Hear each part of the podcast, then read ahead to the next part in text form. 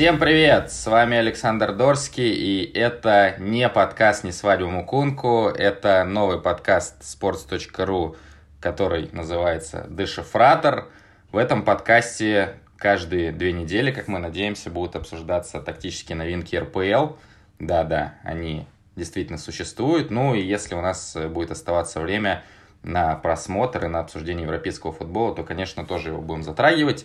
А, у нас, это не только у меня и у моего хорошего товарища Евгения Шевелева.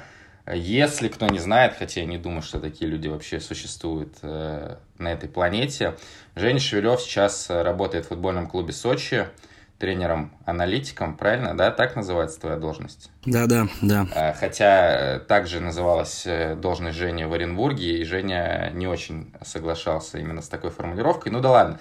В общем, э, Женя достаточно давно уже работает в российском футболе, и не только в российском, работал с Юрием Красножаном в Тереке, в сборной Казахстана, в Химках, э, в прошлом сезоне помогал Владимиру Федотову в Оренбурге. А в этом сезоне Женя провернул то, что не могут сделать э, футболисты в течение одного сезона, сменил три команды. Сначала он работал в Оренбурге, тоже под э, руководством Владимира Федотова, потом перешел в Краснодар, ну а с января снова трудится с э, Владимиром Валентиновичем уже в Сочи. Если вам мало этого описания, если вдруг вы до сих пор не знаете все подробности карьеры Евгения Шевелева, то обязательно в описании мы закрепим а, интервью Жени на sports.ru. Ну и, в принципе, Женя э, тоже имеет отношение к sports.ru. Еще лет 10 назад он был блогером, одним из первых вообще людей в России, кто начал писать о тактике. В общем, Женя, ты уже даже сказал одну фразу, но все-таки привет. Да, всем привет, привет. Спасибо большое, Саша, за представление. Действительно, 10 лет назад я на Sports.ru дебютировал. Э, это был как раз анализ по итогам чемпионата мира 2010 года. Но вот круг замкнулся. Сегодня мы обсудим э, завершившийся сезон РПЛ. Возможно, этот подкаст выйдет, когда уже будет сыгран первый тур, но так как э, перерыв э, очень маленький, конечно, наше обсуждение своей актуальности не утратит. Поэтому давай начнем, Жень. Генеральная твоя мысль по итогам последнего сезона о том, что РПЛ это лига прагматизма и минимум экспериментов команды проводят, все стараются использовать свои сильные стороны. Давай поясним что это значит? Я не хочу здесь оценивать там э, работу тренеров, аналитиков других команд. Хочу просто поделиться тем, что, что я вижу. Кто-то, может быть, с этим согласен, кто-то нет, но, но посмотрим, к чему это приведет.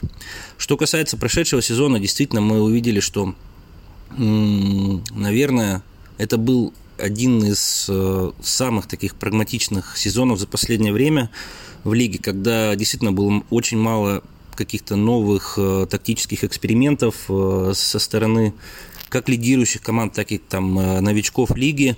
И даже если мы смотрим там на чемпиона, мы видим, что чемпион, возможно, оказался там одной из команд, которая была наиболее гибкой по ходу сезона, но при этом все-таки результата команда добивалась именно за счет прагматизма, именно за счет использования там сильных сторон Э, своих лидеров, каждого из своих игроков. А когда у нас последний раз был чемпион, который был супер гибким и богатым на эксперименты, потому что, ну, в прошлом году «Зенит» вряд ли тоже можно отнести э, к такой команде, наверное, сейчас все-таки команда «Симака» стала гибче, «Локомотив» Семина, мне кажется, тоже мимо, «Спартак» тоже мимо, то есть вообще, как, было ли такое Э, в 2010-х годах.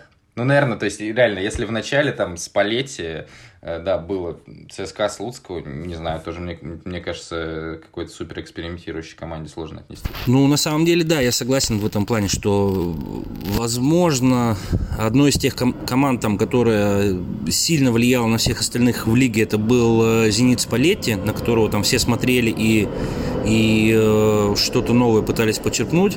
А так, в целом, вообще, если мы возьмем чемпионов, и в том числе и м- ведущих э, европейских чемпионатов, ну, кто там занимался экспериментами. Бавария абсолютно точно не занималась. Ювентус там не занимался экспериментами. Реал не занимается экспериментами, по-моему, вообще никогда там последней своей истории. Э, Ливерпуль то же самое. Там, команда, которая обладает самыми быстрыми футболистами в атаке, просто использовала эту скорость, и, и этого им хватало. Поэтому да, это так, но с другой стороны мы, мы у команд, которые там борются за евро, кубки, команд, которые э, шли в середине таблицы, мы таких экспериментов не видели. Мы не видели чего-то абсолютно нового. Но э, я думаю, что этому есть логическое объяснение, что э, на самом деле почти все плясали от э, тех ресурсов, которые есть, от тех игроков, которые есть. Все понимали, что сейчас не не время для того, чтобы там э, массированно усиляться, э, рисковать, э, ставить на каких-то молодых непроверенных игроков. И в этом плане, возможно, особняком стоит ЦСКА уже второй год подряд, но в остальном, в остальном все просто пытаются максимально использовать тот ресурс, который есть, есть у команды в наличии. Да, ну ЦСКА все-таки тут, наверное, не от клуба в целом, да, а от личной фигуры главного тренера, потому что с тем составом, который у него есть, он пытается сделать пока что, наверное, то, что, то, что построить нельзя так глобально.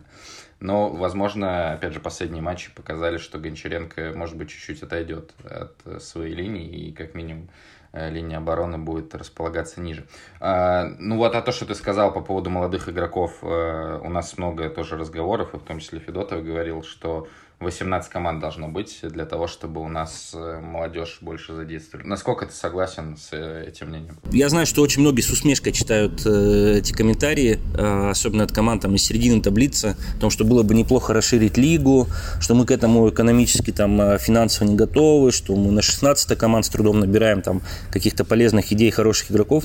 Но поработав здесь изнутри, я прекрасно понимаю мысль главных тренеров, которые говорят о том, что именно расширение лиги до 18 команд, или может быть даже больше, оно бы как раз способствовало э, появлению молодых игроков. Почему?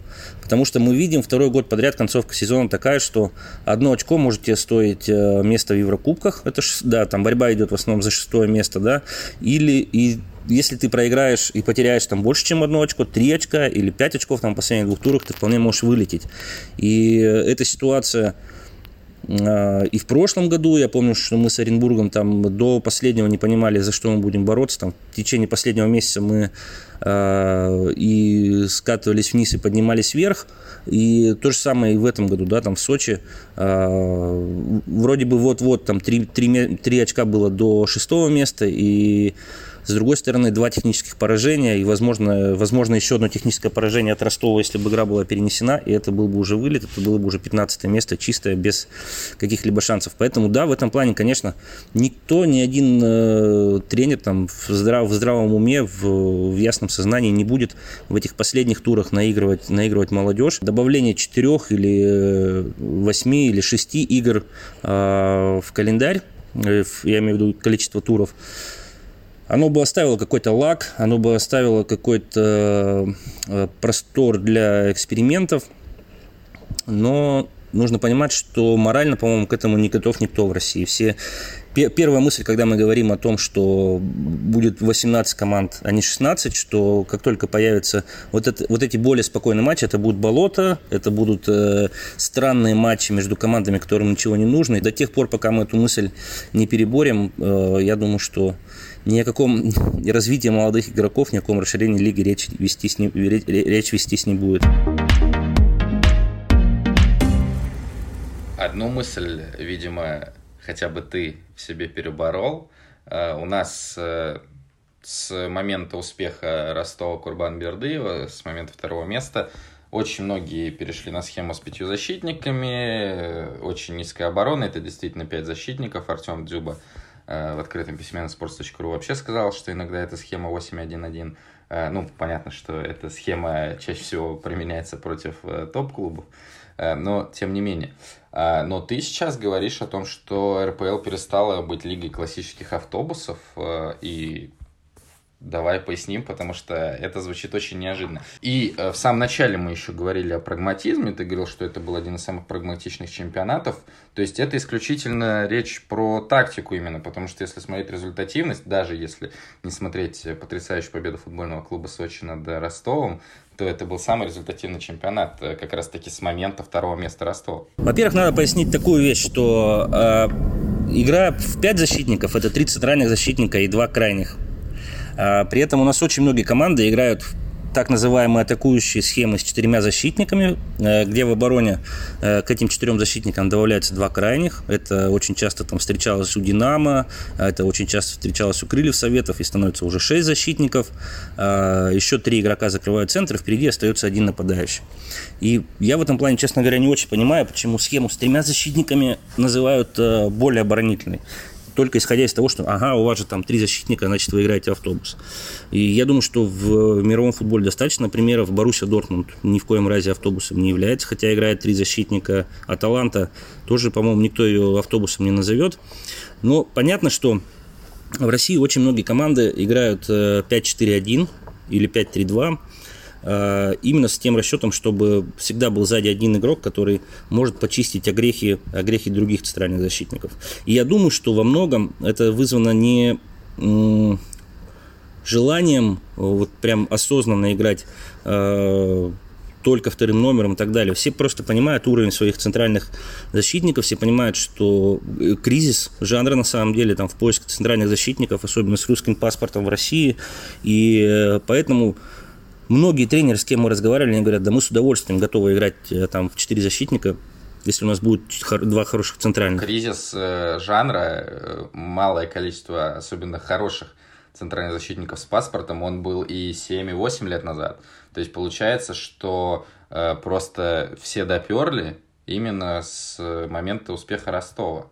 То есть это же не то, что стало еще меньше. Ну, мне кажется, что плюс-минус количество центральных русских защитников, оно осталось тем же. Нет, просто все посмотрели, что несмотря на то, что растет расслоение лиги, да, появляется там 5-6 команд с явно выделяющимися финансовыми и игровыми возможностями, с другим набором игроков, как им противостоять? И можно противостоять только тем, чтобы увеличивать э, насыщение центральной зоны в обороне.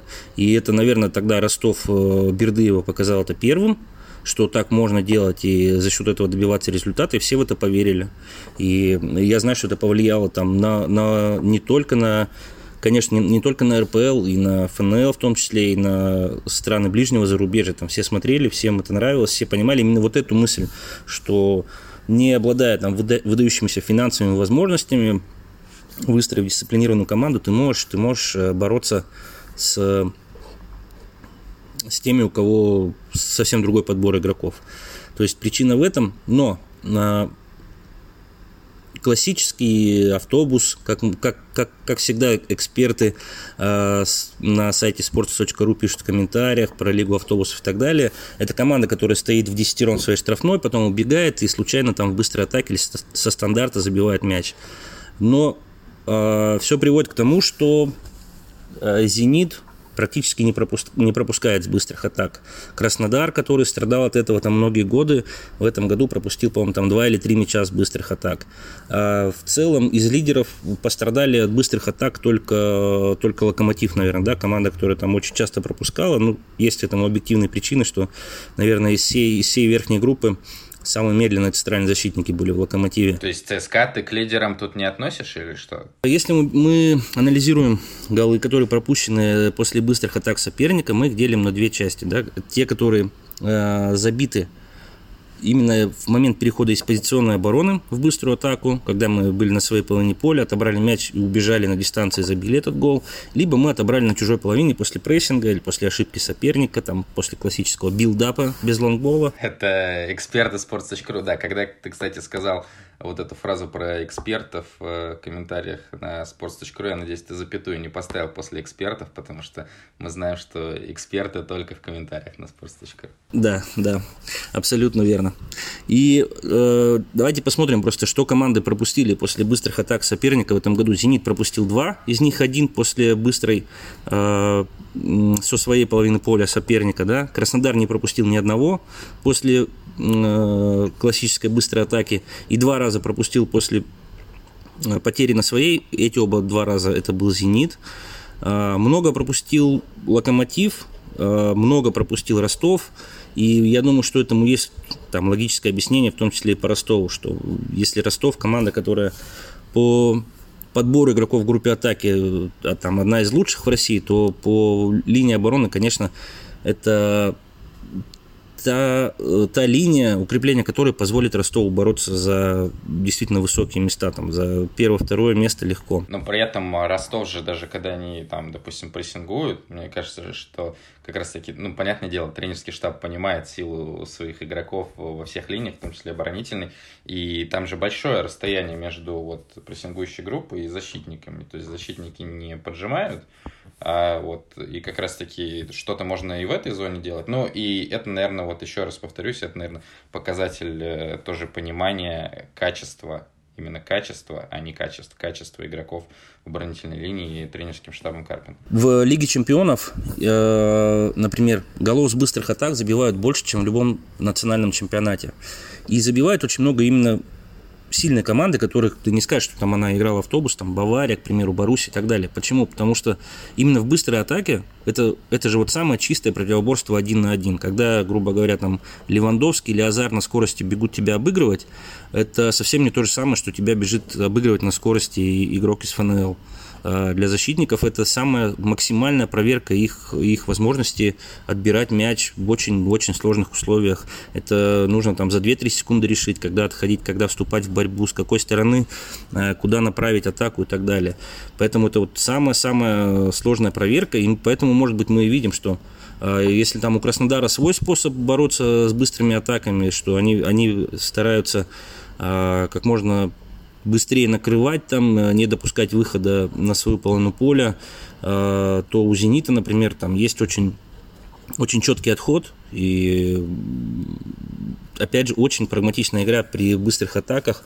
Не позволит сопернику разбежаться, там, э, максимально убрать эту зону для быстрой атаки. То есть «Зенит» играет, по сути, вот мышление в этих ситуациях, э, как у команды середняка или как команды аутсайдера. То, что мы лучше здесь не будем накрывать, а здесь э, мы лучше откатимся назад, чтобы не получить быстро. Нет, это немного не так. Дело в том, что вообще, в принципе, это, наверное, самый, самый правильный способ обороны против быстрых атак. Когда линия обороны быстро садится, отходит назад, э, там три человека, да, которые вот эту линию обороны составляют, а остальные пытаются максимально затормозить атаку. И э, наоборот, в том случае, если, грубо говоря, центральные защитники в этом случае побегут прессинговать куда-то вперед, то это гарантированно пропущенный гол. У центрального защитника при быстрой атаке первая задача максимально сесть, убрать зону у себя за спиной. В «Зените» они делают это очень хорошо, и благо там, э, я думаю, что в этом очень большая э, заслуга не только тренерского штаба, но и Ивановича, который я думаю, лучше других понимал, что если он начнет там выбрасываться и пытаться, пытаться что-то прочитать в центре поля, то его за это накажут. Но был яркий пример там из игры э, Оренбурга «Зенитом» в, первой, э, в, перв, в первом круге. Это когда Оренбург был в позиционной атаке, пошел, пошел вынос э, мяча в сторону Азмуна, и Миша Сиваков решил его приеме, да, да. где-то в центре поля там отобрать. Ну, это вот как раз пример неправильной игры. И мы, мы так получали от «Зенита» и в этом году, и в прошлом. То есть, когда вот именно неправильный момент для вступления в борьбу. В случае с быстрыми атаками, чем, чем глубже ты сел, чем глубже твоя линия обороны села, тем лучше. Давай тут поясним. А, был момент, что по-моему, Аздоев отдавал передачу со своей половины поля, но близко достаточно к центральному кругу. Э, и, ну, все в лиге знают, что Азмун прекрасно бежит за спину. Это самое его частое действие э, при практически всех типах атак «Зенита». Но Сиваков вместо того, чтобы побежать, там, развернуться там и лицом к своим воротам, или спиной к своим воротам побежать назад – он сделал два шага вперед, э, соответственно, думая, что, наверное, либо там офсайт он хотел сделать, не знаю, либо он думал, что Азмун будет открываться в недодачу, то есть Азмун сам сделает пару шагов назад, но вместо этого, естественно, Аздоев отдал за спину, Азмун убежал, и были большие неприятности у Оренбурга. Хорошо, с «Зенитом» разобрались, с Краснодаром пояснили, так а что с ЦСКА? Как ЦСКА противодействует контратакам вот по твоим метрикам? А, во-первых, ЦСКА, а, наверное, до игры с «Зенитом» у них был практически всегда один вариант. Это сразу же после потери максимально вступать в борьбу, а, убирать эту быструю атаку соперников в зародыше. И на самом деле там вопросы были по пропущенным голам. Мы помним, как Дзюба убежал от стороны защитников ЦСКА именно за счет того, что было, было большое пространство, э, защита в свое время не села, попытались накрыть, не получилось, соперник перебил э, весь этот блок прессинга и начал быструю атаку. Э, Но я не скажу, что для ЦСКА это была прям а, там критичная проблема их игра, их игра против быстрых атак соперника. Армейцы сами очень много и хорошо атаковали при переходе из обороны в атаку. И есть такая вещь, например, в атаке, над которой команда много работает, она же, ее же невозможно в тренировке отработать отдельно от э, аналогичного ответа в обороне. То есть команда много работает над быстрыми атаками, э, много с них забивает, и точно так же они абсолютно столько же времени уделяют этому на тренировках в обороне. Поэтому я, я, честно говоря, не вижу там у ЦСКА особых проблем в обороне вообще в этом году. Команда провела очень очень ровный сезон в обороне и очень мало очень пропускали. Ровный, очень ровный сезон провели, видимо, Вадим Карпов и Виктор Васин. Э, ровно ошибки по всей дистанции. Слушай, я вообще с тобой не согласен.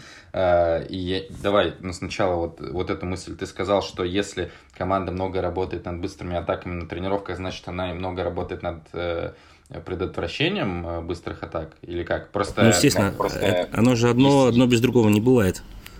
То есть это, это не, не обратная связь сразу, что если команда много работает над позиционной атакой, значит она и работает над предотвращением быстрых атак, потому что, ну, они будут, если мы очень много владеем мячом, а, там, в том числе у штрафных. Ну, логи- логически, да, но ты когда планируешь упражнение, ты же не говоришь, так, атака играет сейчас э, быстро, мы делаем быстрый переход из, из обороны в атаку, а оборона в этот момент отрабатывает позиционную оборону. Так же не бывает, ты же одновременно работаешь над, над одним и тем же компонентом и в атаке, и в обороне. Поэтому ну а что ЦСКА? Э, какие, какие провальные матчи у ЦСКА были в этом году в обороне, кроме матча с «Зенитом»? Ростов э, домашний. Ростов домашний. Э, там они из быстрых атак получили 5 или 6 ударов и, по-моему, два из трех голов, да. Один еще Байрамян забил с углового. Ну, не знаю, по-моему, это было, возможно, даже хуже, чем матч с «Зенитом», если брать в целом, потому что там большую часть моментов не допустили во втором тайме, но было и в первом, а с «Зенитом» все-таки в первом тайме было очень много. В общем, не согласен, и вот э, э, Гончаренко Виктор Михайлович приходил в подкаст к Игорю Порошину и э, Вадиму Лукомскому Капучино и Катеначо, тоже будет ссылка в описании, если кто не слушал, хотя я думаю, опять же, слушали все. Э, и там как раз-таки Гончаренко признавал, э, что э, есть проблема предотвращении, э, при предотвращении быстрых атак соперника, и он э, чуть ли не сказал, что у них нет игрока, который бы просто мог бы фалить. Это проблема у многих команд, что просто своевременно не находят момент для тактического фола, но опять же, хорошо, два матча мы назвали. Матч, матч э, с Ростовом, матч с Зенитом, но по большому счету для имеющихся в наличии игроков у ЦСКА, я думаю, что они в обороне провели очень хороший сезон. Да, они, много, они достаточно много в итоге пропустили с э, быстрых атак и с угловых, но в целом это, это лучше, чем, скажем, оборона локомотива при быстрых атаках, где были очень явные проблемы, где как раз э, там э, особенность того, что там все центральные полузащитники очень активно участвуют в атаке, это раз, э, где очень активные фланги в атаке, это два, и где очень небыстрые центральные защитники, это три, это все наложилось там на 9 мячей пропущенных после быстрых атак, там, в два раза больше, чем, чем у ЦСКА. То есть получается, что вот исходя из того, что ты сказал, э, ты оцениваешь качество игроков э, ЦСКА в обороне, еще ниже, чем принято. То есть ты сказал, что для своего уровня они сыграли нормально. Давай такой прямой вопрос. Жигу и Джики, они сильнее, да. чем защитники да. ЦСКА? Ну, конечно, да. Но при этом, а, особенно что касается Джики, я очень хорошо к нему отношусь. Но мне кажется, что после крестов э, э, он подсдал. Причем, наверное, даже он подсдал, может быть, больше в прошлом сезоне, чем в этом, на мой взгляд. Там тоже много за спину пускал и при длинных забросах в том числе. Ну, не, Отвечая конкретно на твой вопрос, безусловно, да. Безусловно, да. Да, но Спартак пропустил больше, чем ЦСКА. С Карповым, э, с Дивеевым, с Васиным и так далее. Можно сказать, что оборона, оборона ЦСКА сыграла лучше, чем оборона Спартака? Я бы так вообще не сказал, реально, потому что, ну, допустим, при ТДСК, тоже я про это писал, э, может быть, ты сейчас э, вообще не согласишься, но при ТДСК с игры-то допускали не так много моментов. Э, понятное дело, что дело не только в качестве центральных защитников, а вообще во всей структуре, то, что тоже часто вообще встречали на своей половине поля, там, против топов вообще практически всегда так играли, но тем не менее. Поэтому, не знаю, по пропущенным голам окей, но чисто по визуальному впечатлению не, я думаю, что ну, лично для меня оборона Спартака сыграла лучше. Продолжим мысль, о которой мы говорили уже минут 10 назад, что вот э, автобусы умерли, и вот лидеры там много забивают после быстрых атак. Это связано с чем? С низким мастерством, в принципе, оборонительных э, игроков э, в лиге.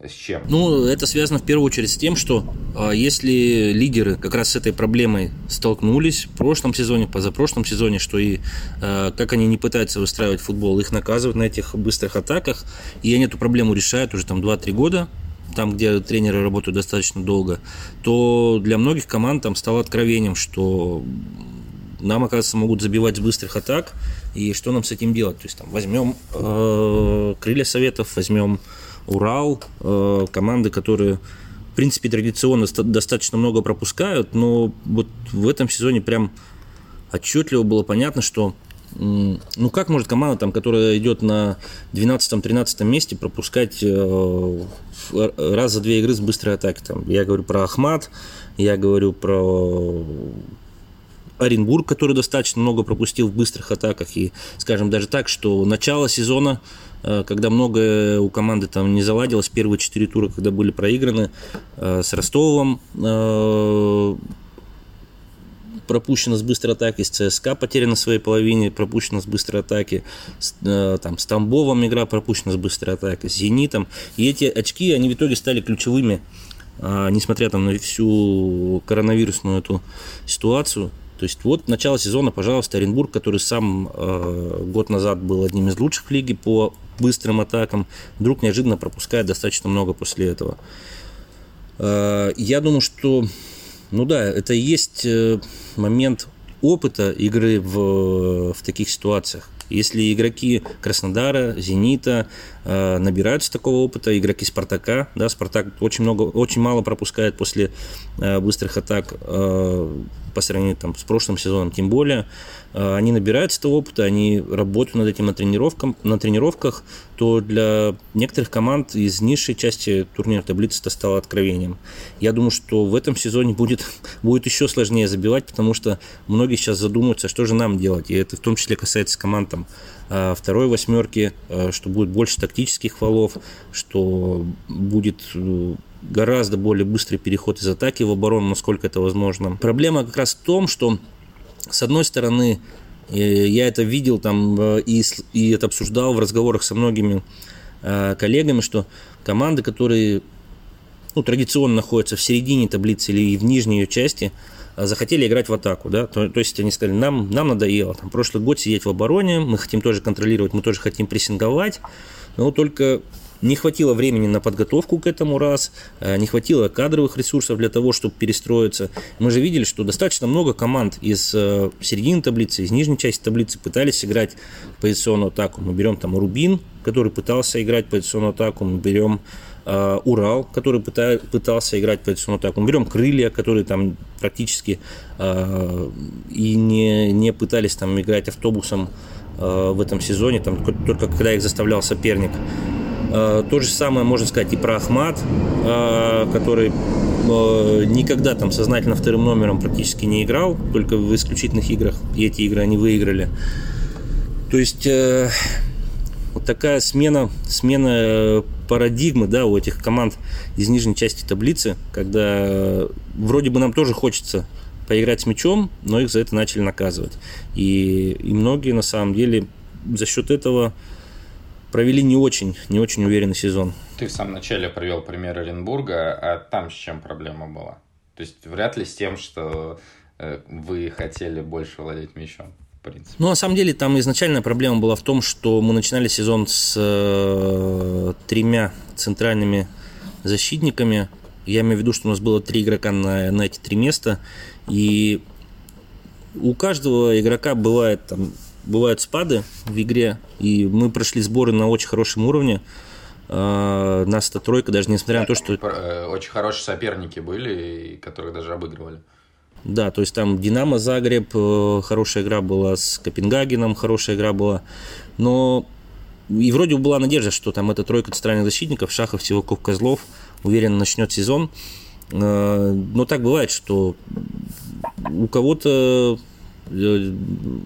произошел там провал психологический, у кого-то физических качеств не хватило там э, ровно провести первое начало сезона, а заменить было попросту неким. У нас там из-за этого пришлось экспериментировать, двигать на позицию центрального защитника там Аюпова и Терехова, тем самым дальше пошло изменение, чтобы что-то менять и в центре поля, и на фланге и так далее и тому подобное. То есть Э, отсутствие глубины состава на конкретной позиции, э, плюс быстрая травма Готлиба, который приехал, должен был эту позицию нам подстраховать, и очень много пришлось менять. Потребовалось на это время, и вроде бы потом команда вышла уже на тот футбол, который показывали в прошлом году. Э, но вот это начало сезона, конечно, дорогого стоило в итоге. Из-за того, что, ну, наверное, можно прямо сказать, что были не своевременно проведены трансферы. Это раз. Второе, что действительно это, это, не, это не легенда, это действительно так и было, что мы э, где-то в глубине души уже готовились к э, лиге э, из 18 команд там, с расширением, о том, что можно действительно попробовать молодых, э, поэтому брали игроков там в аренду смотреть там из Динамо, опять там подписали э, молодого Галаджана там и так далее. То есть думали, что может быть что-то будем развивать в этом направлении, а внезапно оказалось, что а, это опять, это опять мясорубка, как в прошлом году.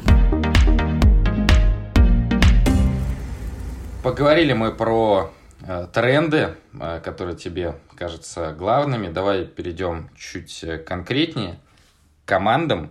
И то, что мы сказали, что мало экспериментов, давай обсудим тех, э, у кого эксперименты эти были. Ты выделяешь, насколько я понимаю, три команды в этом плане. «Зенит», «ЦСКА» и «Спартак».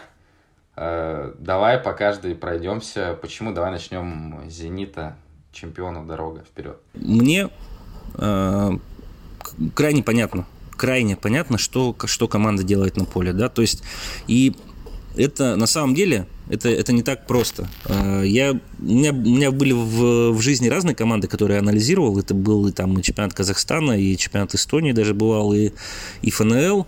И самое сложно на самом деле в жизни аналитика, когда ты попадаешь на команду, которая непонятно во что играет, и ты пытаешься неделю ее разобрать. И с такими командами сложнее всего, когда, мне кажется, сама команда не до конца понимает, во что она играет, не, не до конца совсем не понимает, во что она играет, и ты пытаешься найти какие-то закономерности. А в премьер-лиге, скажем так, за последние два года было, наверное, скажем, три или четыре команды, которые разбирать было всегда просто. Это «Зенит», потому что ты всегда понимаешь, есть Э, пара форвардов с разными качествами, есть качественные фланговые доставки, есть опорный разрушитель, есть э, четко защитник, которому нельзя давать начинать атаки и так далее. То есть... Но это все-таки вот про полтора года последних говоришь, потому что вот эти два нападающих, э, четкий разрушитель и человек с пасом, они, это все после прихода одновременного Азмуна, Бариуса и Ракитского. Да, я, я говорил про два года. Почему? Потому что таким же был, наверное, Спартак у Карреры. Вот когда мы только попали в премьер-лигу, там к нему готовились, это был прям такая очень, очень, очень понятная команда, понятно, что она там хотела делать и так далее. И вот «Зенит», наверное, второй, а, продолжим, если, наверное, Ростов третий, который очень четко понятно, во что команда хочет играть, и Локомотив там четвертая команда. То есть те, вот, у кого действительно есть свой ярко выраженный стиль. Ростов э, этого сезона. Или и, это, и этого, и прошлого просто это совсем разное. Да, но то есть команда, где очень, очень видна тренерская рука. Ну и да, и, конечно, Краснодар. Я, я про Краснодар мог забыть, потому что там поработал, но Краснодар, конечно, тоже, да. Всегда понятно, что команда хочет делать. А, с остальными командами всегда не до конца ясно, э, случайно это или или нет. И по «Зениту» в этом плане было, было приятно наблюдать за тем, что команда эффективно выполняет простые действия, которые ты там требуешь от э, своих футболистов. Ну, многие это требуют от своих футболистов, но не у всех получается. Даже возьмем там гол, который «Зенит» забил Краснодару после длинного выбива от ворот. Борьба, подбор, убежали за спину, забили. Но это же все, я уверен, что все 16 команд хотя бы раз за год от этого требовали от своих футболистов, но э, забили единицы. Я думал, ты скажешь, все 16 команд знают, кто воспитал Алексея Сутормина, забившего этот гол. Э, кто с ним работал? Да, но, кстати, даже в этой игре же был э, за минут 10 до гола Сутормина точно такой же момент, э, только там Кай, по сути, успел догнать Азмуна и помешал там нанести нормальный удар, ну, реально точно такой же. Надо понимать, что любой гол, в нем есть элемент случайности. Получилось, не получилось. Но для того, чтобы получилось или не получилось, надо пять раз сделать одно и то же. И вот «Зенит» как раз с этим отличается, что они что они делают одно и то же, да, то есть э, если нужно забивать с фланговых доставок, мы будем подавать, и мы за счет этого забьем э, там больше всех, в два раза больше всех в лиге с флангов. А если, если мы будем делать эту длину на дзюбу, то мы будем ее делать раз за разом, будем пробовать. Но при этом мы заметили, да, что даже в рамках этой 4-4-2, там, с которой команда начинала играть, а, не выдумывая ничего лишнего, команда всегда отвечала на противодействие соперника. К примеру, все знают, что надо закрывать Ракитского. А, все пытаются его прессинговать. Что делать в этом случае «Зенит»? А, Ракитский там заходит чуть шире, чуть выше, катит мяч в центр, выходит через опорных, потому что, ну, кто-то же пойдет его встречать, освободится с дырка в центре. А, это раз момент. Второй, Ракитский знает, что его будут встречать, и он даже из-под любого прессинга может эту передачу выдать. И мы там в последнем матче э, Сочи уже против «Зенита» мы это видели, когда пытаешься его прессинговать, он там внешней левой эту передачу выкручивает. А, другой момент, опять же, э, когда ты понимаешь, что у тебя есть Малком, который не особо стремится играть в обороне, но при этом он очень качественно усиляет команду в атаке. Если ты будешь играть 4-4-2 с, э, с ним на фланге, то ты объективно просто останешься без одного там крайнего полузащитника в обороне. Но почему бы тогда просто его сразу изначально не оставить в группе атакующих футболистов, да, и не перейти на ромб на 4-3-1-2, где э, он выполняет те же самые функции в атаке, но в обороне с него уже э, меньше спрос. И это же очень простое, логичное изменение, которое, которое всегда можно сделать. Э, другой вопрос, что немногие до этого доходят, чтобы какие-то простые вещи исправить очень адекватным, логичным ответом. То есть ты считаешь, что, что э, вот этим переводом Малкома, который был на протяжении четырех матчей, э, неполных, но тем не менее э, исправили исправили э, вот эту проблему. Я был на матче «Зенит ЦСКА» в Испании на сборах в феврале еще, кажется, это вообще было в прошлой жизни. Там как раз-таки э, играли, опять же, 4-4-2 классика. При этом не стоит забывать о том, что если э, всех легионеров выпускать на другом фланге, играет еще и Дрюси, который тоже есть к нему вопросы по доработке именно до своей штрафной. Хотя на чужой половине, мне кажется, Дрюси один из лучших игроков по прессингу. Тут вопрос по движению к нему нет.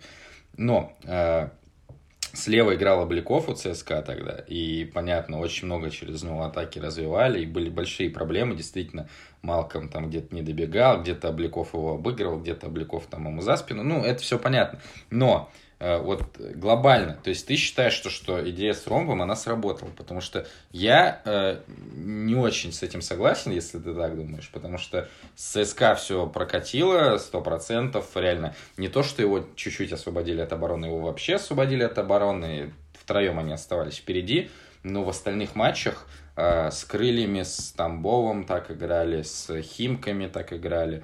Э, есть вопросы у меня, и понятное дело, что это совершенно разная игра, то есть одно дело, когда ты играешь против ЦСКА, который тебя тоже все равно чуть-чуть старается прессинговать, наверное, не так активно, как обычно, но все равно старается.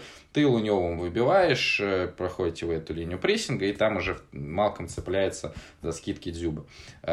Но когда тебе нужно позиционно больше атаковать, я это не очень понимаю. И даже на самом деле с Химками в финале были моменты, когда Химки переводили диагональю на Смирнова, который закрывал его фланг, сейчас в Ростов он перешел. И если бы он там чуть-чуть получше обрабатывал мяч, то есть это вопрос уже в техническом его оснащении, то могли быть проблемы. Он мог принимать, дальше подавать, и там, естественно, Владимир Дедюн ну, всех бы растормошил штрафный. Поэтому я не очень понимаю, почему Симак продолжил так играть, и в чем идея вот, игр ромбом против команд, которые меньше владеют мячом, чем Зенит? На самом деле, э, Э, я бы назвал это еще одной тенденцией, которая очень немногие ее пробуют, но она действительно работает. И мы ее пробовали в Оренбурге. Э, ее очень активно нарабатывают в Ростове. Э, она связана с тем, что ну вот в случае с Ростовом, например, с Оренбургом, это когда крайне атакующие э, игроки не привязаны к конкретному флангу. То есть у Оренбурга у нас было достаточно много ситуаций, когда, например, там Алвеш и э, там второй, второй инсайт э, приходят вместе на один фланг, и за счет этого оборона соперника не знает, что делать. Ну, не пойдет же там, к примеру, левый, левый защитник за своим инсайдом на правый фланг, а просто численно людей не хватает.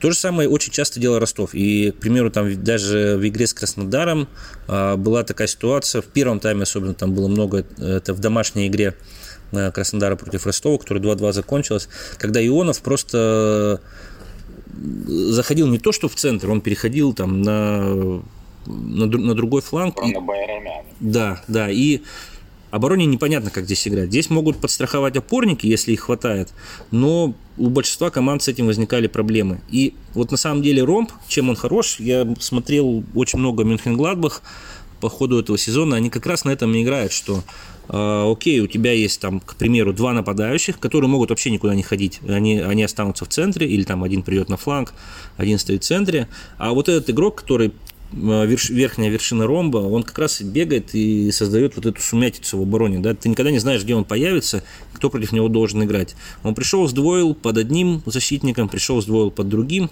И эту тему многие начинают сейчас пробовать. И ну, вещь очень интересная, и особенно она интересна против команд, которые играют там в три защитника, например. То есть я, я по себе знаю, что против этого очень сложно играть, что защитникам непонятно, кто именно должен выдвигаться, это раз. И в центре поля не хватает еще одного игрока, который может этому противодействовать, это два. И возможно, вот именно поэтому, именно поэтому и, и пробуют «Зенит» эту схему, что вот как раз именно против глубоко обороняющихся команд надо создавать это численное преимущество в одной из зон постоянно, и вот этот игрок, который под двумя нападающими играет, он это и может делать. Ну, а вот вы играли уже против «Зенита», где был Малком, э, то, что ты его смотрел, он способен вот так вот перемещаться? То есть чисто с точки зрения его именно качества? Или тут вопрос реально в дисциплинированности просто в его игровой и, и в том, что будет ли у него такое задание от, игрок, э, от э, Симака? Ну, я думаю, что по качеству он, безусловно, способен это делать. Это сто процентов. А, и он вообще, вот у него, мне как раз кажется, что у него как раз набор качеств, это вот такой аналог э, там Гомеса из Аталанты, да, то есть игрок, который, который там всю, всю ширину может э, закрыть в атаке просто как, как игровик. Понятно, что до Гомеса из Аталанты ему в обороне немного надо прибавить, но, но в атаке, в атаке, да, я думаю, что это как раз и, и наверное, э, тот игрок, который в «Зените» точно эту роль может исполнить, но ты правильно говоришь, там, я думаю, что при необходимости, может, и Дриуси там а, и и, возможно, там и Сутер может, потому что он э, похож, похожей роли он иногда играл в прошлом году, потому что он там попробовал и инсайдом, и центральным полузащитником, и вторым нападающим. То есть это вот ну, такая позиция, в которой, в которой найдется место некоторым футболистам, которым слишком тесно на фланге, где слишком много там оборонительной работы для них и так далее. При этом, мне кажется, Симак с тобой не согласен, потому что как раз-таки, э, когда Сутармин выходил, допустим, вместо Кузяева на замену, Зенит переходил на классику 4-4-2, и Сутармин играл с фланга. Поэтому, ну, видимо, пока что это не рассматривают. Но, с другой стороны, в начале сезона Симак говорил о том, что Сутармина не рассматривают и в качестве крайнего защитника, а все-таки несколько минут даже в четверке на этой позиции он провел. Поэтому, да, интересная, интересная гипотеза. Следующая команда ЦСКА. Что экспериментального в ЦСКА? Потому что как раз-таки, когда Гончаренко уезжал э, в Беларусь после 0-4 от «Зенита», все говорили, в том числе я, тут что скрывать, что наоборот, гибкости нету, плюс-минус играет э, по одному шаблону, и этот шаблон не подходит под э, набор игроков. И вот посмотрите, как вы в ноябре сыграли с «Зенитом», там откатились, не прессинговали и сыграли 1-1, практически ничего не дали создать Дюби Азмун. Почему, на твой взгляд, ЦСКА можно занести в разряд главных экспериментаторов сезона? А есть понятие, скажем так, э, гибкости в плане схемы, в плане плана на матч. А, и ЦСКА вообще в целом там за, за, последний, за последний год, даже, даже играя примерно ту, одну и ту же схему с э, тремя центральными защитниками, и даже получая состав ЦСКА там за час до игры, ты никогда не знаешь, что в итоге выйдет на поле. То есть будет ли это схема, в которой Влашич центральный там э, полузащитник, ближе к центральным полузащитникам играет, или он будет играть второго нападающего, или, или что-то еще, это раз. Увидя Обликова в протокольном матче, ты тоже абсолютно не знаешь, это будет левый защитник Обликов, или это будет опорный полузащитник, или это будет левый нападающий и так далее и тому подобное. И я думаю, что у нас вообще очень немного тренеров, которые могут э, поменять не побояться поменять позицию игроку по ходу сезона, по ходу его карьеры и так далее. И особенно ЦСКА с э, их набором игроков. Я думаю, что, конечно, их и жизнь подтолкнула к тому, чтобы заниматься этими экспериментами. Но в целом вот эта гибкость именно в определении ролей футболистов на поле, э, в, в том, как они взаимодействуют. Потому что я думаю, что Многие говорят о том, что Краснодар, да, это фирменный стиль, комбинации и так далее, но я бы сказал, что ЦСКА, наверное, вторые или третьи в стране в этом плане. Команда, которая умеет забивать после красивых комбинаций, после стеночек, забеганий и так далее, того, что когда-то называлось спартаковским футболом. А, это... сейчас, сейчас опасно, опасно. ЦСКА забивать в спартаковском футболе, это опасно. Третье, ЦСКА очень изменился по сравнению с прошлым годом, когда в прошлом году ну, это была, по большому счету, команда двух футболистов, Влашича и Фернандеса. И была прям очень, очень сильная зависимость, ну, естественно, Чалов, да, как тот, кто забивал все, что они создают. А, была очень-очень большая зависимость от того, какое настроение у Влашича, какого у Фернандеса. Я думаю, что в этом году э, ЦСКА от этой зависимости, пусть не ушел окончательно, но они точно стали разнообразнее. А, они точно стали ну, разнообразнее. Хорошо. А если говорить про первую часть прошлого сезона, допустим, от Ахметова, разве там не очень многое зависело? Это был очень короткий отрезок, я вижу, что ты улыбаешься, это был очень короткий отрезок, но тем не менее. Э, ни до, ни после Ахметов, э, после пока что, во всяком случае, не знаем, что будет дальше. Он так не играл, но это было пара месяцев очень-очень хороших. Ну, вот именно поэтому, именно поэтому я э, называю ЦСКА в числе экспериментаторов. Это, наверное, дань уважения тому, что команда в постоянно меняющейся обстановке. Да, есть период, когда играет Ахметов, есть, игра, э, есть период, когда играет Чалов, есть, игра, есть период, когда играет э, Влашич, есть период, когда сумасшедшие игры выдает Обликов, но в целом э, команда через все эти периоды прошла успешно, да, то есть сумела адаптироваться к тому, что, окей, проиграли 4-0 «Зениту», сделали выводы, играем дальше. Окей, Ахметов перестал играть в футбол, что мы будем дальше делать? Мы будем играть как-то по-другому. Хорошо, у нас там э, не идет абсолютно игра в Еврокубках, но несмотря на это мы там два раза возим Краснодар по, по полю и практически там на голову превосходим э, с теми футболистами, что у нас есть. Когда нужно ЦСКА делать ставку на быстрые атаки, когда нужно на позиционные атаки, на, фланговые, на фланговую игру, когда нужно делать максимальный акцент там на индивидуальных качествах своих игроков. И я вижу в том числе, что и подготовка к сопернику у ЦСКА такая, она есть, что, как, по крайней мере, четкий план на игру у армейцев всегда видно, когда они играют.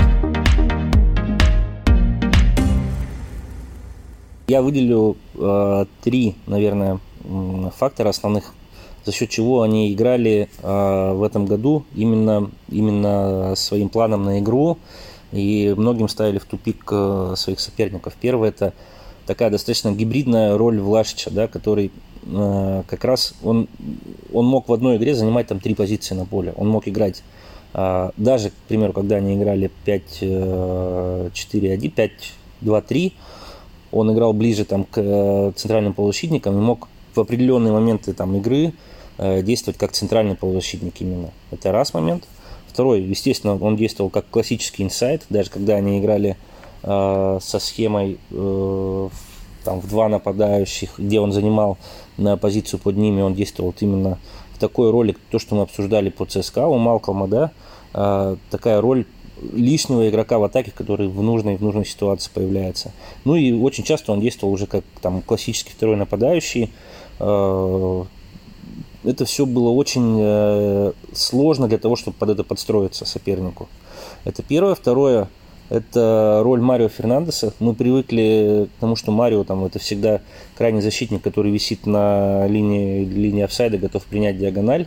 Но мы видели, например, игры э, со Спартаком и Динамо, сейчас уже в летней части, когда, с одной стороны, было необъяснимо, почему Фернандес не идет э, вверх, Э, не, не играет как там классический латераль в схеме с тремя защитниками, но там э, были очень четкие посылы там и в игре с Спартаком, и в игре с Динамо. Если в игре со Спартаком они там хотели вытащить одного из э, одного из игроков центра поля, чтобы он пошел встречать Марио, а, и тем самым вот проникнуть в зону инсайдов, то с Динамо было еще интереснее. Они вот, они вот эту расстановку 4-4-2 динамовскую, они ее просто растаскивали по ширине, и было несколько очень хороших передач, когда эта четверка раздвинулась по ширине и идет проникающая просто в центр, в зону между линиями на там, второго нападающего или сразу на нападающего, что вот именно за счет этого движения а, крайнего защитника в том числе эта зона вскрывалась. Ну и, конечно, наверное, Обликов, да, там его, его универсальность в этом сезоне, там, том числе, это, это, это на самом деле не так просто э, исполнить, там, исполнять три разные роли э, левого защитника, там, опорного полузащитника или даже левого нападающего, и это в том числе очень большая работа со стороны тренерского штаба. Вот, наверное, именно из-за этого я скажу, что ЦСКА экспериментаторы. Вот именно, именно в этом основная мысль того, что мне лично э, в игре ЦСКА очень нравилось в этом году. Ну и третья команда, э, с чем они экспериментировали, я имею в виду Спартак, кроме того, что они э, экспериментировали с местом своим в турнирной таблице и пытались побить антирекорд клубный. Во-первых, они экспериментировали с тем, что каждый матч была новая пара нападающих. Она постоянно менялась. Мы перед нашей игрой, например, достаточно четко спрогнозировали эту пару нападающих, потому что была четкая закономерность, да. Играют одни, не играют другие и так далее по кругу. Но на самом деле, что было интересно у ТДСК? Во-первых, и мы опять, наверное, возвращаемся к той же теме а, вот этого игрока, который играет под двумя нападающими. У Спартака в очень многих э, играх эта позиция появлялась, когда они играли два четко ярко выраженных нападающих, и под ними был еще один третий игрок, который давал число. И это вот как раз э, к разговору о том, что схема с тремя защитниками не является оборонительной схемой. Да? Когда, э, какая схема более атакующая? 4-2-3-1 или 3-4-3, в которой три игрока в атаке? Э, или 4-2-3-1, в которой один центральный нападающий? То есть это очень, очень спорный дискуссионный вопрос. У Спартака в этом плане было, было всегда интересно посмотреть, как они причем в разных играх они пробовали разные варианты расположения этой группы атакующих игроков. Когда-то они пытаются зайти через зону инсайдов, то есть действуют чуть шире. А когда-то они прям э, откровенно играют только через центр в надежде на э, длинную передачу там, на Соболева, на Понца и на возможность забрать подбор в этой зоне. Включение Жиго, ты к ним немножечко скептично относился в статье своей по началу атаки Спартаком. Ну, ты в целом к Спартаку скептически относишься, я знаю. Поэтому... Клевета, клевета в, клевета в прямом эфире. Нет, я скептически отнесся не к подключениям Жиго, потому что, собственно, наверное, это лучший защитник, да, по именно включениям, и даже трудно, трудно найти такого аналога. Именно, особенно которые играют в четверке. А, собственно, не случайно Жиго был э, первым номером а, у Краснодара в списке, когда уходил Гранквис, который как раз-таки, наверное, был предыдущим э, человеком, который так включался. То есть тут, э, когда взяли Спайча, были вопросы, потому что Спайч так часто не включался, даже когда он играл правым центральным защитником в Андерлехте но это чуть по-другому. Нет, я скептически к Жиго в матче с Тамбовым, по-моему, это было, да? И с Тамбовым же, по-моему, да? Когда он э, оказался опорником, потому что мне кажется, что, ну, и мы с тобой это обсуждали, что достаточно низко он располагался, достаточно низко крал, то есть это не ломало структуру никак Тамбова, ну и что, он выдвинулся, ну, отдал там на рассказывал на фланг, ну и что. Как раз это а, и есть да, часть если... экспериментов, да, что ты попробовал, что-то не получилось, но в следующей игре можно уже чуть поправить. То есть то, что там, например, ТДС... Но в следующей игре, да, извини, в следующей игре был уже не Жиго, потому что у него там была дисквалификация, вышел Гапонов, Маслов и Джики, и э, играли тоже в два опорных, ну, то есть, э, грубо говоря, тогда э, был Жиго и Крал, э, в следующей игре, по-моему, это Локомотив был Крал и Умяров, но чисто по позициям было то же самое, то есть, и тут не, не очень понятно, то ли Тедеско и там Хинкель не смогли объяснить игрокам, что нужно уходить глубже, чтобы как-то ломать выдвиг... чтобы игроки соперника выбрасывались на них, и реально происходило какое-то движение на поля соперника, либо ТДСК вот устраивает позиции, и он хочет там атаковать э, другим способом. Э, я тут для себя лично ответ не нахожу. Конечно, было бы очень интересно с ТДСК поговорить, э, поэтому все закидываем письмами ТДСК, чтобы он пришел на интервью на спорт. Но это же есть, да, часть эксперимента. Попробовать. Я думаю, что вместе. Спартак будет... Вместе. Я извиняюсь. Говори, говори. Да, да. И мы с ним вместе опровергнем э, тезис твой о том, что я скептичен к Спартаку. Ты незаслуженно обошел вниманием Сергея Терехова, когда говорил о центральных защитниках, которые активно включаются в атаку. Нет, в, в четверке я сказал особенно. Понятное дело, что в пятерке, конечно, конечно, он забивал же даже, по-моему, гол или голевую, да, отдавал позиции центрального. Нет, без, безусловно, безусловно. Да, но это на самом деле еще одна... Предпродажная подготовка. Да.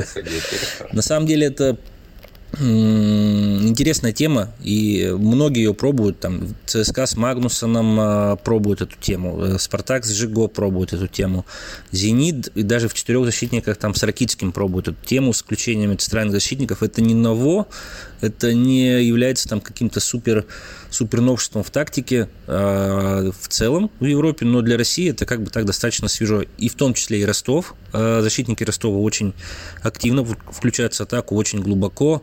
Э, и у нас в Сочи это есть, и вообще многие команды, которые и АД, там э, в Тамбове сейчас чуть меньше, в прошлом году это была прям фишка его. Э, то есть, ну, многие-многие это пробуют, и не у всех пока получается там на на 100% это конвертировать в какие-то угрозы воротам соперника, но но в целом это интересно, это то, зачем, зачем можно смотреть. Это раз момент. Второй, и это есть в «Спартаке», да, то, что вот они пробуют эти включения центральных защитников в атаку, это, ну, действительно, на это интересно посмотреть. А, второе, а, по «Спартаку», ну, надо признать, что для меня э, стало откровением, когда «Спартак» перешел на схему с тремя защитниками с ТДСК, и когда они поняли, что имея группу очень быстрых футболистов, ну а почему бы нам а, не играть вторым номером и не побеждать таким образом. Это было хорошо, и было несколько прям а, ярких матчей, когда они только за счет э, быстрых атак соперника наказывали. А, и интересно, да, что я, я на самом деле, для меня самая непонятная команда, если мы говорим вот о трех понятных командах, которые экспериментируют, для меня самая непонятная команда – это «Динамо», а, которые там сначала перестроились на три защитника и вроде бы за счет этого начали набирать очки, потом начались метания, опять вернулись на 4, потом половину зимних сборов играли в 4, половину в 3, сезон начали опять 4 и так далее. То есть до конца непонятно, что что, что команда хочет видеть, это раз, и второе, непонятно, какие такие другие люди им мешают играть в футбол. Ну, э, Динамо, я думаю, что вот на них надо будет в этом сезоне посмотреть, когда уже новый главный тренер под себя проведет селекцию и какие-то четкие какой-то четкий рисунок игры появится, пока не очень понятно. По, по, по, по Динамо Хохлова было понятно, и мне на самом деле жаль, что а, у него не получилось. Была действительно симпатичная команда с хорошим, понятным футболом, без там каких-то особых экспериментов, но, но интересно. А с Динамо пока непонятно. В Спартаке плюс еще тот, что опять же, одна из тех команд, которая достаточно гибко подстраивается под соперника, и мы видим это и в атаке. Ты, ты про это писал статью, как они э, меняют там свою структуру в атаке в зависимости от соперника, это раз. Ну и в обороне то же самое. Команда м- по-разному, скажем так, прессингует, может начать очень агрессивно, может откатиться э, к центру и Э, это всегда зависит от соперника. И вот в этом плане ставлю плюс э, Спартаку. За ними в этом плане интересно наблюдать, что-то пытаться подчеркнуть для себя. То есть гибкость раз, включение центральных защитников два и расположение атакующей группы это три. То есть вот три, три вещи, которые интересны в Спартаке, которые постоянно меняются развиваются. Это вот за это, за это плюсик. Да, ну давай тут э, конкретизируем. Во-первых, это был совершенно необычный сезон, потому что за Спартаком было интересно наблюдать не за тем, что происходит э, за пределами поля, а на поле. За пределами поля тоже было горячо, но тем не менее. Да, э, третий игрок, который чаще всего располагается под нападающими, я правильно понимаю, что ты имеешь в виду Бакаева? Да, но, к сожалению, вот как раз-таки, наверное, вот это его расположение пришлось на момент его худшей формы в году, поэтому тут, наверное, может быть э, улучшение качественное в новом сезоне. Бакаеву здоровье, там все знают Бакаеву проблемы, которые у него были. Я бы Кокорина поставил сейчас. Я бы сейчас поставил Кокорина на, на эту позицию. А Бакаева куда-то? А Бакаева куда-нибудь в другое место. Ну, не, мне было бы интересно, я реально, я из того, что вот мы Сашу Кокорина видели здесь, в Сочи, я думаю, что ему бы очень подошла эта схема. Мы, мы несколько раз это обсуждали, когда смотрели таланту, я говорю, что... И мы говорили, что вот если бы мы смогли так играть, то, наверное, в позиции Гомеса мог бы играть Кокорин. То есть это прям вот для него такой объемный футбол, постоянно на мяче, постоянно там, там, там где, где все интересно. Ну, не знаю. Ты сказал, что для тебя было неожиданно, что при ТДСК Спартак пришел на трех защитников. Почему? Э, потому что это было очень логично, с одной стороны, с точки зрения состава Спартака, с точки зрения того, что команда очень быстрая, очень быстрая команда, там может быть одна из самых быстрых у нас в лиге. А но потому что как бы три защитника, игра на контратаках и Спартак – это вещи взаимоисключающие. То, то есть Леонид Арнольдович, да, то есть Леонид Арнольдович должен вот это вот продекларировать про стиль, и в том числе для тебя, чтобы ты избавился Ну, это же не только для меня, там, и для моего папы, и для моего дедушки, и для многих в нашей стране, что, ну, ну вот в какой-то момент э, Спартак Москва перестал быть Барселоной и стал Атлетико Мадрид. То есть, ну это надо, надо как-то условно говоря, это, вернее, даже не Атлетико Мадрид, там, а Хитафи, да, стал. То есть, ну это надо... Да, вот это, это, это более... Да, то есть это, это надо прям проговаривать, потому что первое, очень молодая команда. Молодые команды выигрывают чемпионаты только в очень-очень-очень редких случаях. Это раз. Второе, э, команда, в которой хотят доверять своим воспитанникам, э, но при всем уважении там, я думаю, что Маслову, Гапонову, он не воспитанник, и Гапонов не воспитанник. Да, да они не воспитанники, но они молодые футболисты, которых там одного из них предлагали все время в Оренбург, Оренбург его не стал брать. Э, ну, им нужно, это хороший футболист с хорошими качествами, но нужно время для того, чтобы научиться э, добиваться высоких результатов. Надо просто объективно оценивать, что если, если вы играете молодыми футболистами и, и быстрыми футболистами, у вас один путь развития. Это, это не гегемония там стопроцентное во владении мячом. Тедеско это очень быстро принял и смог это отстоять перед э, армией там, болельщиков, экспертов, руководителей. Ну, молодец, что я могу сказать это заслуживает уважения.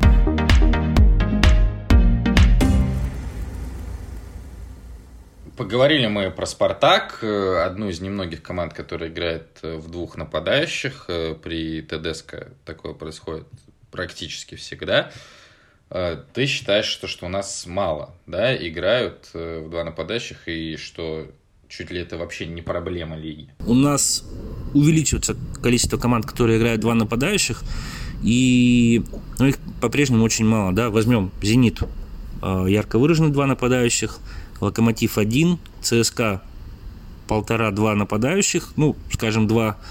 Краснодар э, верит в то, что играет схему с одним нападающим, но лучше свои матчи проводит, когда э, вместе играют Берг и Ари, два, наверное, очень-очень хороших нападающих. Ростов играет в одного, Динамо играет тоже в одного или в полтора нападающих, Спартак играет в два, Уфа один, Тула один, Рубин один, Сочи один э, и так далее. Ну, очень считанные команды, там, которые, которые выставляют двух чистых нападающих на игру, э, но при этом мы видим, что э, в топ в топ-5 таких команд 3, да, там Зенит, Зенит, ЦСКА и Краснодар.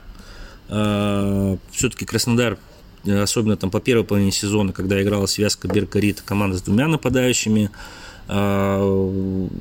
Зенит, понятно, ЦСКА тоже.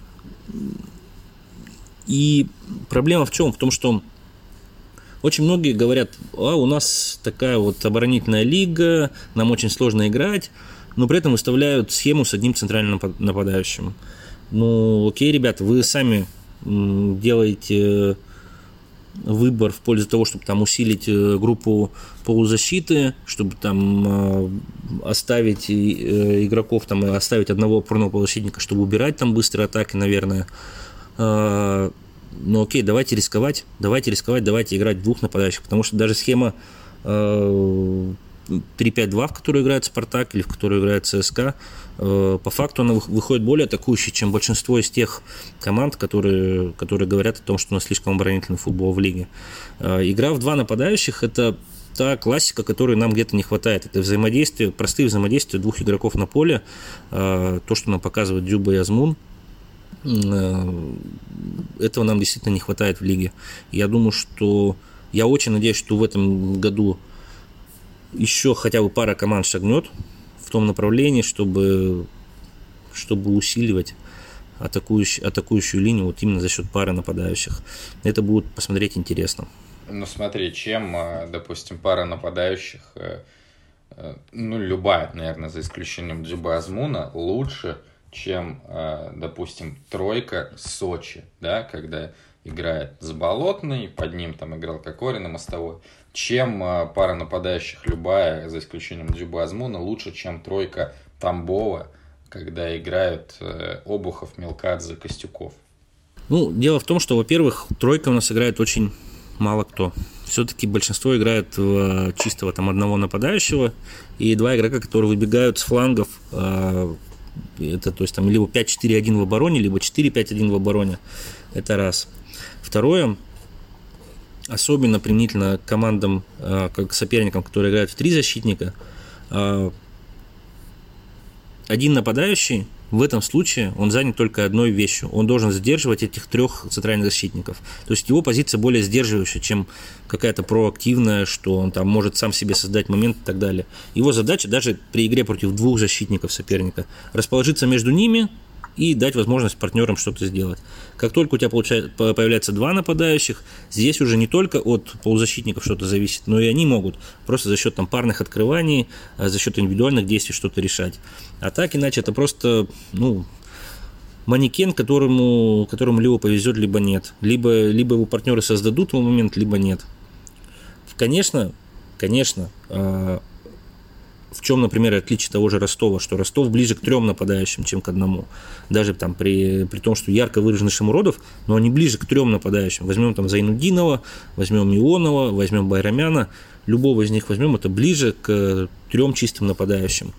А, но, с другой стороны, есть Локомотив, который играет э, именно в одного форварда, и, наверное, поэтому там забивает в основном Миранчук сейчас в этом году за счет за счет подбора, за счет э, дальних средних ударов, за счет пенальти. Ну хорошо, а если выделить э, кого-то кроме Ростова можно? из тех, кто не играет в двух нападающих? В прошлом году я бы выделил, может быть, Тулу, но в этом году я даже Тулу это вот именно классическая команда, да, в которой есть наконечник, а, который забивает, а все остальные подносят ему снаряды. Если там в прошлом году это могла там и пятерка у них атаковать, то ну, сейчас сложно. Это больше все-таки фланговая игра, дальние удары и, и Луценко. Урал, Урал ближе к двум нападающим играет, э, ну даже не знаю. В любом случае, понятно, ты анализировал игру Луценко. Как ты объясняешь э, такой всплеск?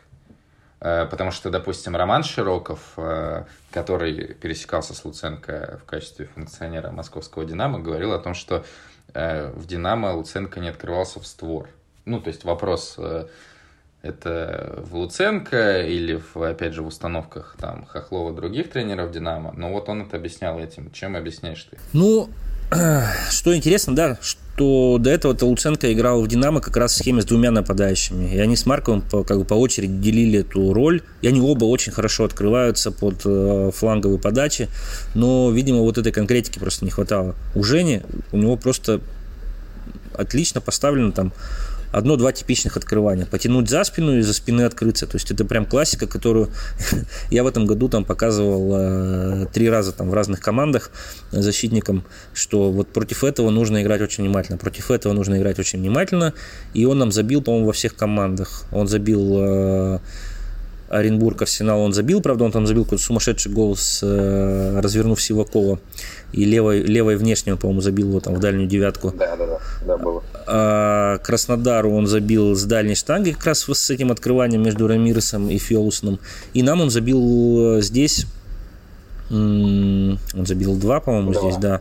Но вот первый был как раз опять это классическое открывание в створе. Ну, блин, это просто человек делает то, что он умеет, делать это хорошо, и поэтому у него это получается. Если ты 10 раз так откроешься, один раз тебе точно удастся освободиться от защитника. И мне кажется, вопрос просто в том, что он стал чаще на этой позиции оказываться, ему стали туда чаще доставлять, а по уровню он и в прошлом году, ну, в прошлом году, я даже по прошлому году по Динамо помню, что его, видимо, заставляли играть более разнообразно. Он там где-то пытался убегать и в быстрые атаки, а, их поднимать и там играть какие-то стенки, недодачи на границе штрафной. Сейчас в Арсенале этого гораздо меньше, он там больше заточен именно вот на эту фланговую игру. Я думаю, что в этом и есть результат. Но опять же мы возвращаемся к самому первому вопросу, да, который мы обсуждали. Использование сильных сторон своих футболистов. Если э, заставлять Ивана Игнатьева завершать там фланговые подачи ударом головой, то, наверное, у него ничего не получится, условно говоря. Если э, заставлять Луценко играть в комбинационный футбол, забивать только после стеночек, у него тоже, наверное, ничего не получится. Но когда человек занимается своим делом, один бежит, второй бьет головой, а третий э, работает в связке со Змуном на поле и вне его. По поводу Ивана Игнатьева, э, Женя проработал э, практически полтора года, ну, чуть меньше, с Джорджи Деспотовичем, и, похоже, именно Женя пришел к Леониду Викторовичу Слуцкому и сказал, если у вас Игнатьев будет замыкать подачи, ничего не получится. Вот так вот Джордж Деспотович подписал контракт с Казанским. Не, я на самом деле рад, что Деспот вернулся в российскую премьер-лигу. Он мне до сих пор не отдал долг за тот спор, который у нас был в прошлом году. Пользуясь случаем, хочу передать Джорджи привет. Э, сказать, Джорджи, я тебе скинул WhatsApp э, реквизиты, куда перевести деньги за тот спор, который ты в прошлом году проиграл. И буду рад тебя увидеть в Сочи в матче третьего тура. Давай поясним для тех, кто не знает, что вообще за спор. Прошлым летом на сборах мы с Джорджи, Джорджиком поспорили о том, что э, он забьет 15 голов за этот сезон, за этот год. Э, Джорджи меня уверял, что это легко, он сейчас это сделает, он в отличной форме и так далее. Я ему сказал, что 15 он не забьет абсолютно точно, и мы поспорили на то, что если он 15 не забивает, он оплачивает мне отпуск. Я думал, он переходит в Рубин. Нет, ну, э, то, что он перешел в Рубин, ему поможет оплатить мой отпуск. Ты сказал, что у Тульского арсенала там остались подачи на Луценко, фланговая игра и дальние удары. Э, про дальние удары тоже хотелось бы поговорить. Последняя тема нашего первого выпуска. Ты считаешь, что, что мало, много с них забивают? вообще в РПЛ? Э, я скажу так, с них забивают много, но мало кто. То есть есть ряд команд, которые в которых есть футболисты, которые могут за счет дальнего удара решить э, исход матча. И эм, таких команд, таких команд не очень много. Краснодар в числе лидеров, да, вместе с Локомотивом по количеству голов, забитых дальними ударами. Там, если с Лока все понятно, там э, Крыховяк с его сумасшедшим ударом, в Краснодаре вообще есть группа бьющих футболистов, ЦСКА, там с Обляковым, с Влашичем, люди, которые забивают дальними ударами. И интересно, да, что в целом по количеству голов с э, дальних ударов в этом году их доля сравнима с количеством голов с быстрых атак и с количеством голов э, со стандартов. То есть вещь, которую мы недооцениваем. Спасибо Владимиру Лукомскому, который ввел в заблуждение весь российский футбольный мир. Э, точно так же, как Барселона в свое время сказала, что нужно играть во владение, контролировать мяч. Вадим Лукомский сказал, что не надо бить издалека, иначе вы, иначе вы будете тупее, чем э, те, кто считают XG. Но Ур, ур, уровень влияния сопоставим, конечно, да. Э, Вадик, большой привет, мы с ним тоже давно знакомы, еще со времен э, футбол-менеджера. Э, я считаю, что это очень важно. И вопрос в том, что это вещь, который, на которую ты можешь как повлиять? Ты можешь сказать, ребята, надо бить. Да? Поставить удар, даже там за полгода, ты, ты его не сможешь, футболисту, уже профессионалу. И это вопрос селекции. То есть мы, мы, мы видим команды, которые там явно не добрали по дальним ударам. И э, «Зенит» там, например, забил, по-моему, два мяча всего. А, я считаю, что один, хотя, допустим, опыта там засчитывает четыре, э, ну, типа из-за штрафной, но понятное дело, что из-за штрафной тоже там разные моменты, как, допустим, Дзюба забил, считай, с выхода 1-1 с крыльями Светов, там в метре до штрафной. Э, я считаю, что у «Зенита» один гол, Малком э, ворота э, твоего клуба и все. Ну, еще был гол э, ворота Динамо. А... Аздоев, да, да, да, и Аздоев, э, когда Дзюба ему покатил, да, в московском матче в первом круге, это было самое начало чемпионата уже, э, по-моему, больше года назад, кошмар, катастрофа. Э, да, да, ну да, Зенит не добрал. Вот, кстати, тут интересно, вы к Малкому как-то готовились именно к его дальним ударам отдельно или нет? Ну да, мы на самом деле этот момент разбирали с командой на теории, индивидуально игрокам показывали, что ну, человек не стесняется, бьет с, с этих дистанций, что нужно накрывать. И мы недавно с э, Валентиновичем, с Федотовым вспоминали историю такую, что э, возможно, возможно, а мы тогда этому такого внимания не придавали, что результат Оренбурга в прошлом сезоне в том числе стал возможен благодаря э, нашей товарищеской игре с Гуанчжоу Вергрант. То есть нам забили два мяча там дальними ударами в этой встрече. Мы провели такой серьезный разбор, что э, все попытки дальних ударов должны быть заблокированы. В итоге стали лучшими в лиге по количеству заблокированных ударов э, в среднем за матч. И, соответственно, мы действительно немного пропускали в прошлом году с дальних ударов. А возьмем, возьмем уже этот год, а, уже не было, наверное, той плотности не у нас, и э, там у многих команд на самом деле с этим есть проблема, что э, опорные полузащитники там уворачиваются от этих дальних ударов, не блокируют, не сближаются с игроками, и это многим стоило очень большого количества очков. Там. И, и тот же Краснодар возьмем, да, там э, у меня, как сейчас там в памяти, два удара э, Обликова с, со средней дистанции, которые, возможно, можно было заблокировать при желании, и э, там достаточно много и Оренбург пропускал после дальних ударов. То есть не стоит их недооценивать в том плане, что ну, достаточно ведь забить всего один э, гол с этого дальнего удара, и он станет победным, который будет стоить тебе 3 очка. А как мы видим там по итогам сезона, эти 3 очка, они могут стоить как место в премьер-лиге, так и место в Еврокубках. И команды, которые вот не добрали, э, которые хуже всего оборонялись против дальних ударов, то есть там Ахмат, э, Краснодар, Урал, э, много пропустила Уфа после дальних ударов, но при этом Уфа там во всех остальных показателях была в топе. Ну так вот, и, вот именно, то есть это не, не добрала ли, ли Уфа, потому что это же связано с тем, что они очень низко просто обороняются, и, ну, перед глазами гол Вильены, да, там, второй, третий тур, когда он просто там с 35 метров долбанул. Чернов ошибся, Белинов тогда пропускал старт сезона. То есть, э, можно ли говорить, что Уфа тут не добрала, потому что если бы они оборонялись выше, скорее всего, они бы пропускали после других ситуаций, и наверняка бы пропускали больше, потому что понятное дело, что с дальних ударов вероятность забить все-таки меньше. Тут опять привет Вадиму Лукомскому. Я согласен, да, но Уфа, вот опять же, э, мы возвращаемся к простым вещам. Уфа там меньше всех в лиге пропустила после фланговых подач. Я думаю, что это вот на данный момент это лучший э, э, лучший способ определить организованную команду в обороне. Если команда не пропускает после фланговых подач, то это, то это действительно организованная команда, потому что, ну, так получается, что это самые там э, важные голы сейчас, с них больше всего забивают, либо ты умеешь против них обороняться, либо нет.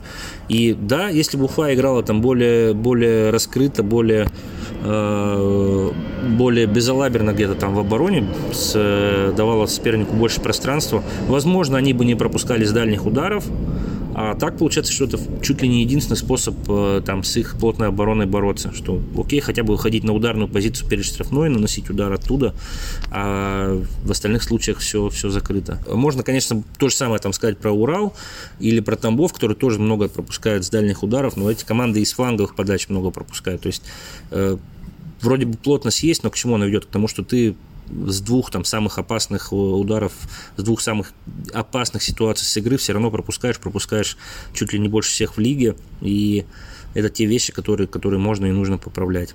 В целом, э, вот на этот сезон, я думаю, что это будет очень важно посмотреть, у кого именно при фланговых подачах выстроена оборона, кто, кто не дает подавать э, с фланга из опасных позиций, кто хорошо располагается в створе. Э, ну и надо помнить, что Фланг это же не только подача, не только навес. Это и прострел, это и вбегание в бровку и так далее. Поэтому у кого будут сильнее фланги, затем, затем этот чемпионат. А, понятно, что это не совсем к тебе вопрос, а к тренеру вратарей, но опять же ты проанализировал все голы э, в прошедшем сезоне. Нет ли вопросов к вратарям? Потому что э, больше всех, насколько я помню, забил Краховик дальними ударами, да, и э, Сафонов однозначная ошибка. Э, Шелия однозначная ошибка. Лунев, э, ну, неоднозначная, но явно не выручил. И даже Семак это признавал. Э, то есть, и получается так вот, Крыховик чист, чистый гол дальним ударом забил Уралу, когда он там принял на грудь и слева из полулета долбанул, там действительно вообще там Гадюру никаких вопросов не было. То есть, и вот когда самый забивающий игрок лиги после таких э, ударов забивает три гола так, тут, конечно, есть вопросы. Понятно, что это стечение обстоятельств отчасти, но с другой стороны, это и то, что Крыховик, в принципе, обладает хорошим ударом, то, что он очень много бьет. То есть тут э, такая, мне кажется, многоградная история, но к вратарям вопросы. Ну, у нас же есть на sports.ru главный специалист по вратарям, который, наверное, наверняка эту тему разберет. Э, это во-первых. Во-вторых, я очень часто слышу в разных командах при подготовке э, к сопернику э, от тренера по вратарям, когда мы говорим, что ну, команда очень бьющая, там, да, Тула очень бьющая, Краснодар там бьющий и так далее и тому подобное, ЦСКА бьющий, что ну, ну что делать, типа, ну вот дальний удар, ну что с ним делать, надо просто быть к нему готовым. И уже в этом году я заметил такую тенденцию, что ситуация начала меняться, что многие, не многие, а практически все сейчас э, там э, вратари смотрят именно удары с дальних дистанций. Э, Сослан Джанаев всегда просит там нарезку по именно ударам с дальних дистанций игроков соперника. В Краснодаре там Матвей тоже, я знаю, это смотрит. И, ну, в целом, многие-многие в этом вопросе начинают начинают э, готовиться к тому, что какие удары ожидать и так далее.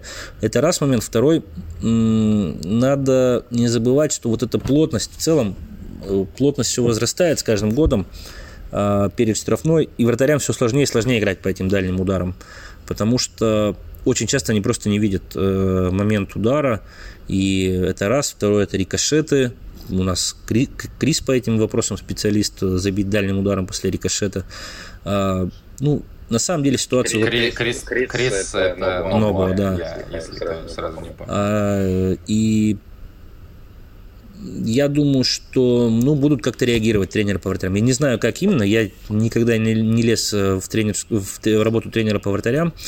Но я думаю, что реакция какая-то будет однозначно, потому что так, так дальше продолжаться не может, что дальние удары э, это тоже, тоже удары, на которые нужно обязательно реагировать. Ну давай э, для добивки темы, на твой взгляд, топ-5 э, лучших дальних ударов э, в чемпионате России? Краховяк раз, Еременко два.